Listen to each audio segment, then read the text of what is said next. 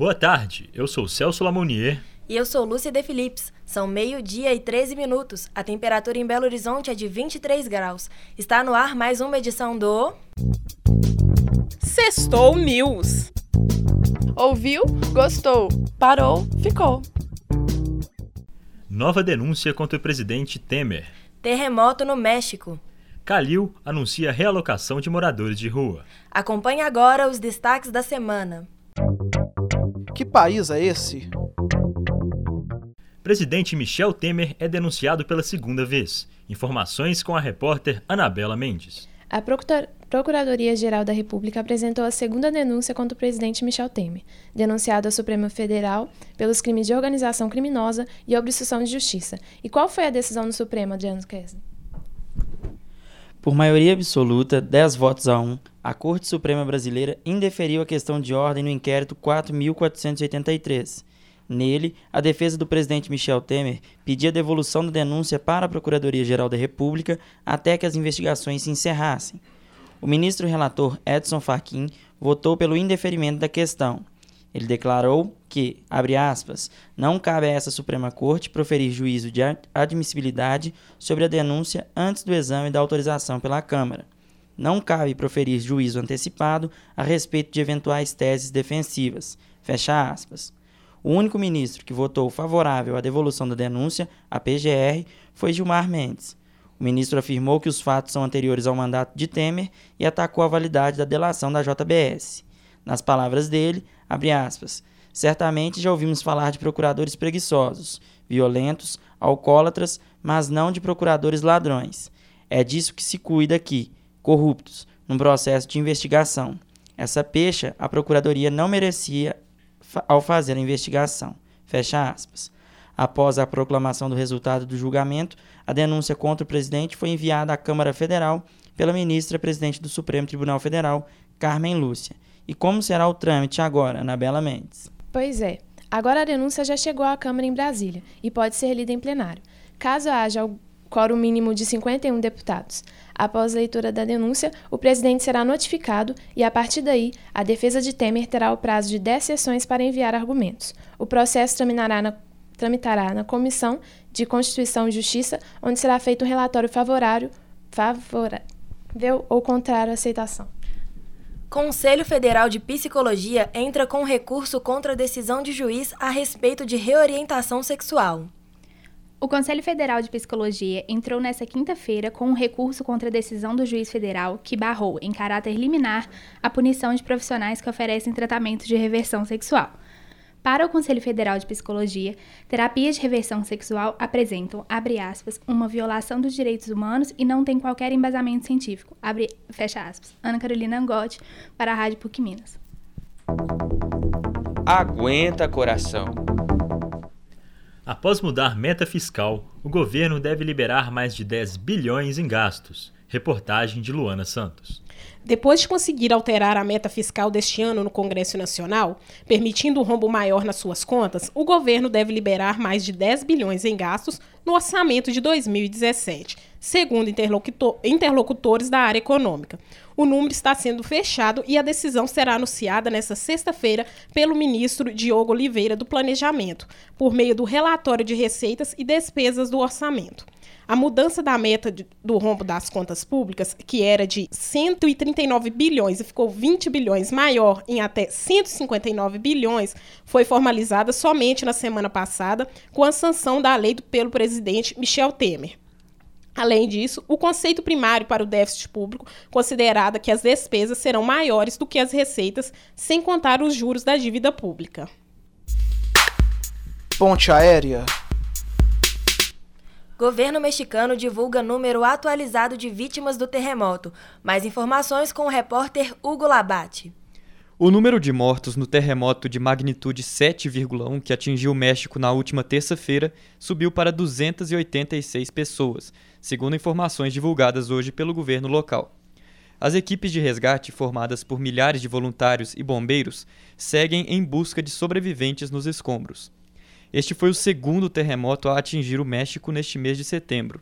No dia 7, um tremor de magnitude 8,1, o mais forte do século na área, deixou 96 mortos e mais de 200 feridos no sul do país, especialmente nos estados de Oaxaca e Chiapas. Papel e caneta. FIES recebe inscrição para vagas remanescentes do segundo semestre de 2017. Felipe Leandro, conta mais pra gente.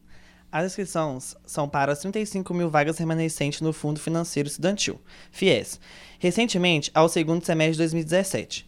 Poderão concorrer ao programa FIES quem participou de alguma edição do Exame Nacional de Ensino Médio Enem, desde 2010, obtendo a, no a nota mínima de 450 pontos na prova e tirando mais, mais que zero na redação. É necessário comprovar a renda é, familiar mensal de até três salários mínimos. As inscrições poderão ser feitas pelo site www.fieseleção.mec.gov.br. BH City. A Prefeitura de Belo Horizonte anunciou esta semana uma operação para realocar as mais de 4.500 pessoas em situação de rua. É isso mesmo, Jéssica de Almeida?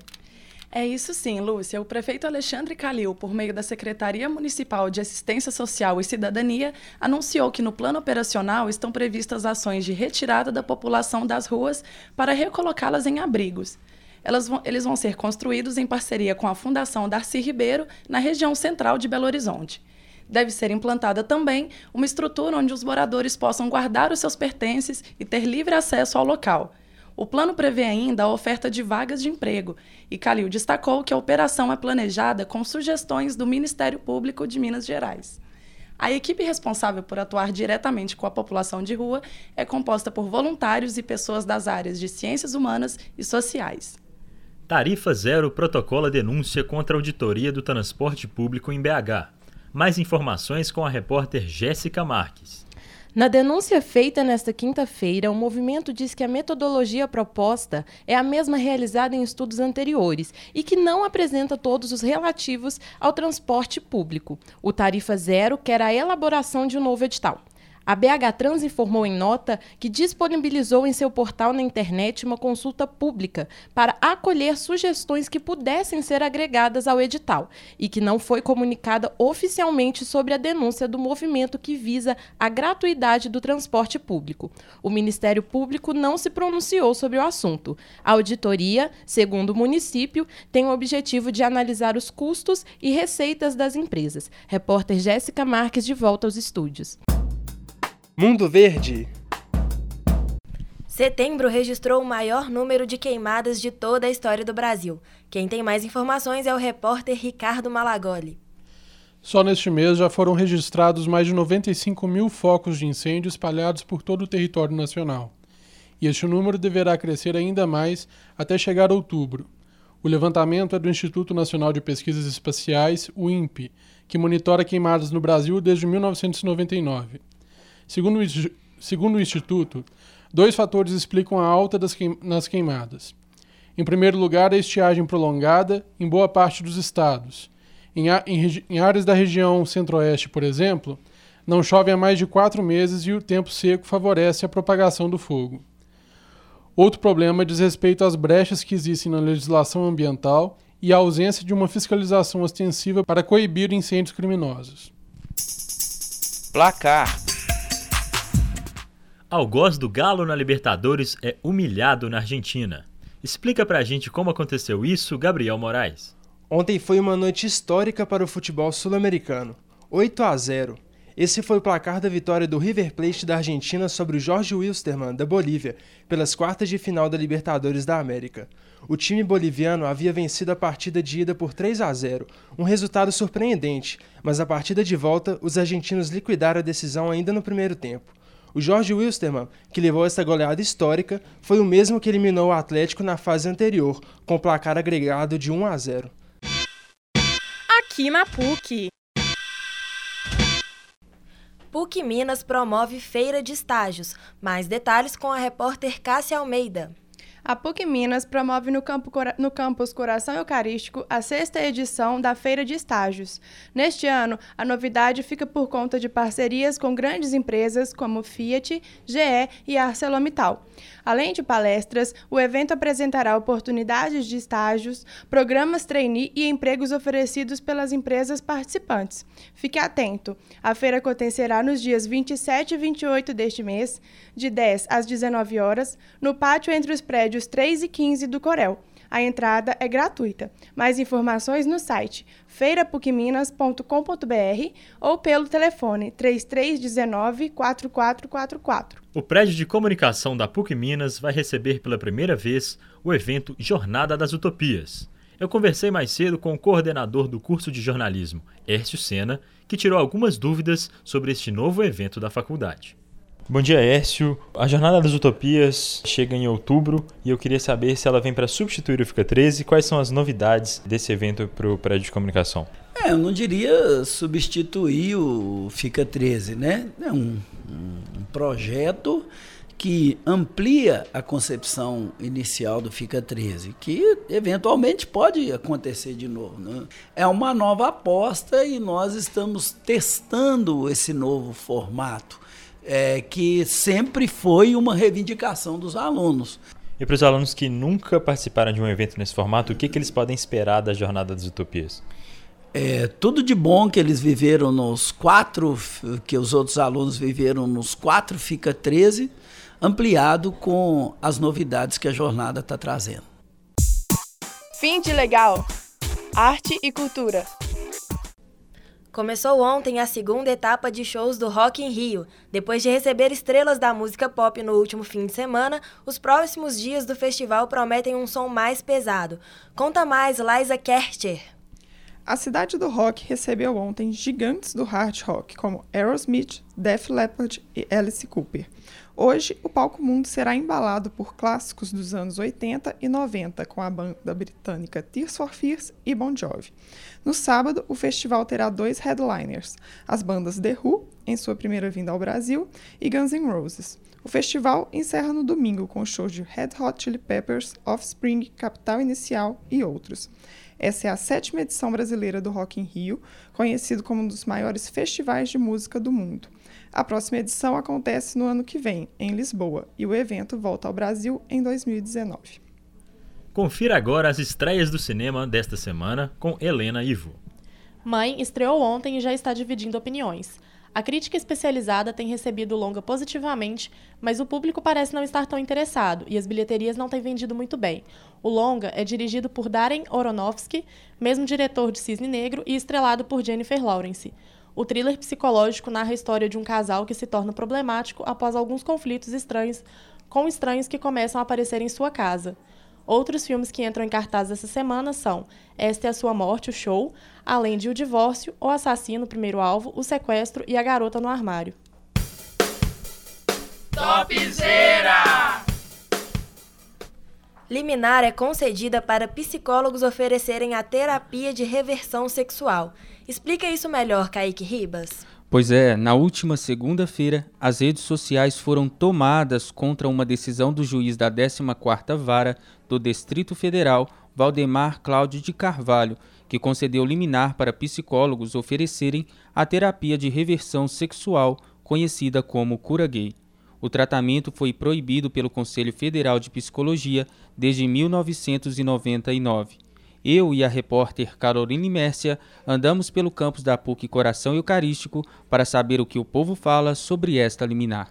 Eu acredito que a questão que ele quis colocar não é a cura gay, mas é a, a reorientação da homossexualidade. Qualquer homossexual tem a liberdade e de, de fazer ou de buscar. Desde criança, nossos pais nos ensinam que o homem tem que fazer isso, ou seja, nós somos orientados a agir como homens, ou não agir como mulheres, ou a ser homem ou a ser mulher. E por que não ser orientado a ser gay ou a não ser gay? Isso vai, isso vai de cada um e de cada família. Depende de como você quer receber isso.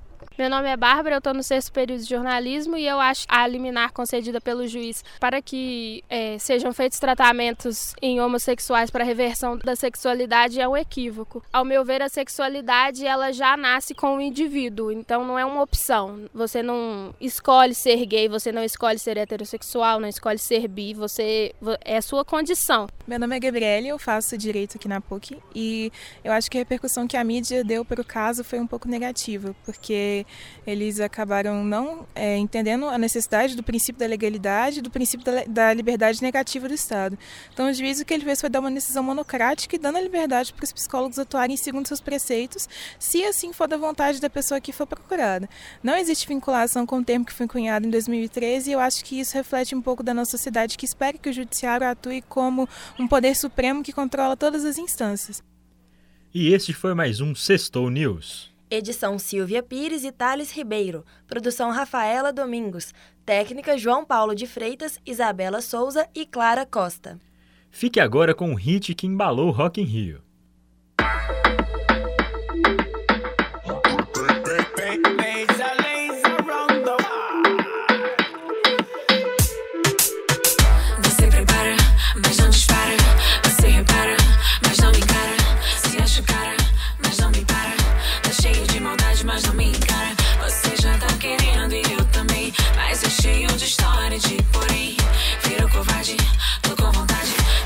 Tá demorando uma eternidade. Se você não vem, eu vou botar pressão. Não vou te esperar, tô cheia de opção. Eu não sou mulher de aturar sermão. Me encara, se prepara que eu vou jogar bem na sua cara.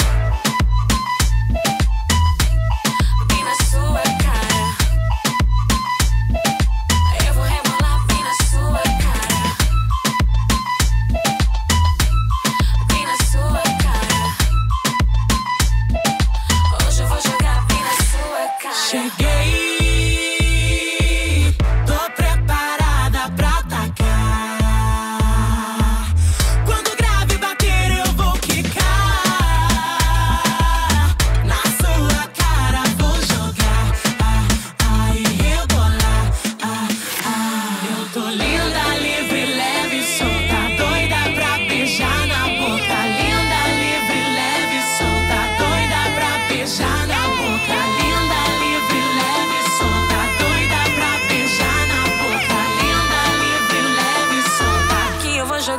na sua cara.